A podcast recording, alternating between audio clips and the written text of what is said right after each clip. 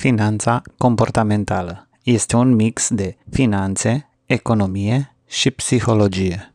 Pornind de la faptul că nu gândim mereu în mod rațional și piețele financiare nu sunt mereu eficiente și se bazează pe modul nostru de a lua decizii prin intuiție sau logică, sau prin gândirea lentă și gândirea rapidă, după cum spune Daniel Kahneman, premiul Nobel în economie dar să vedem aceste erori care alteriază rezultatul investițiilor noastre.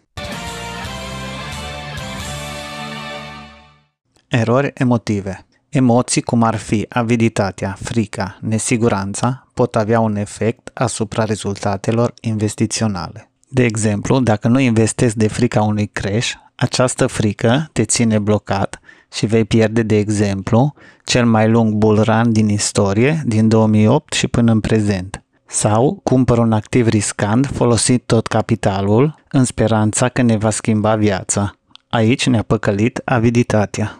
Overconfidence este o supraevaluare a capacității noastre de investitor. Sunt acele situații când confundăm norocul cu capacitatea de analiză a unei acțiuni. Home bias vom fi tentați să credem că activele din țara noastră le cunoaștem mai bine și vom investi doar în active românești, riscând să avem un portofoliu mai puțin diversificat. Aversiunea la pierderi.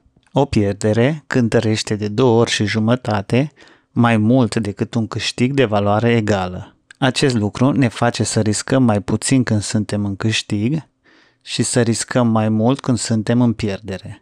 Ca să recuperăm pierderile, suntem dispuși să ne asumăm mai mult risc.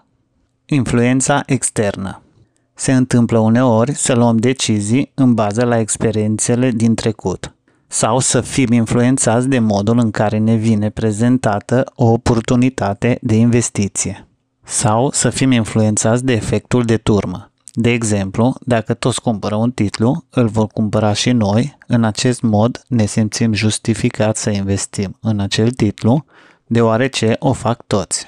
Acestea au fost cele 5 erori psihologice din finanța comportamentală și dacă vă place acest tip de conținut, dați un subscribe pentru a mă motiva.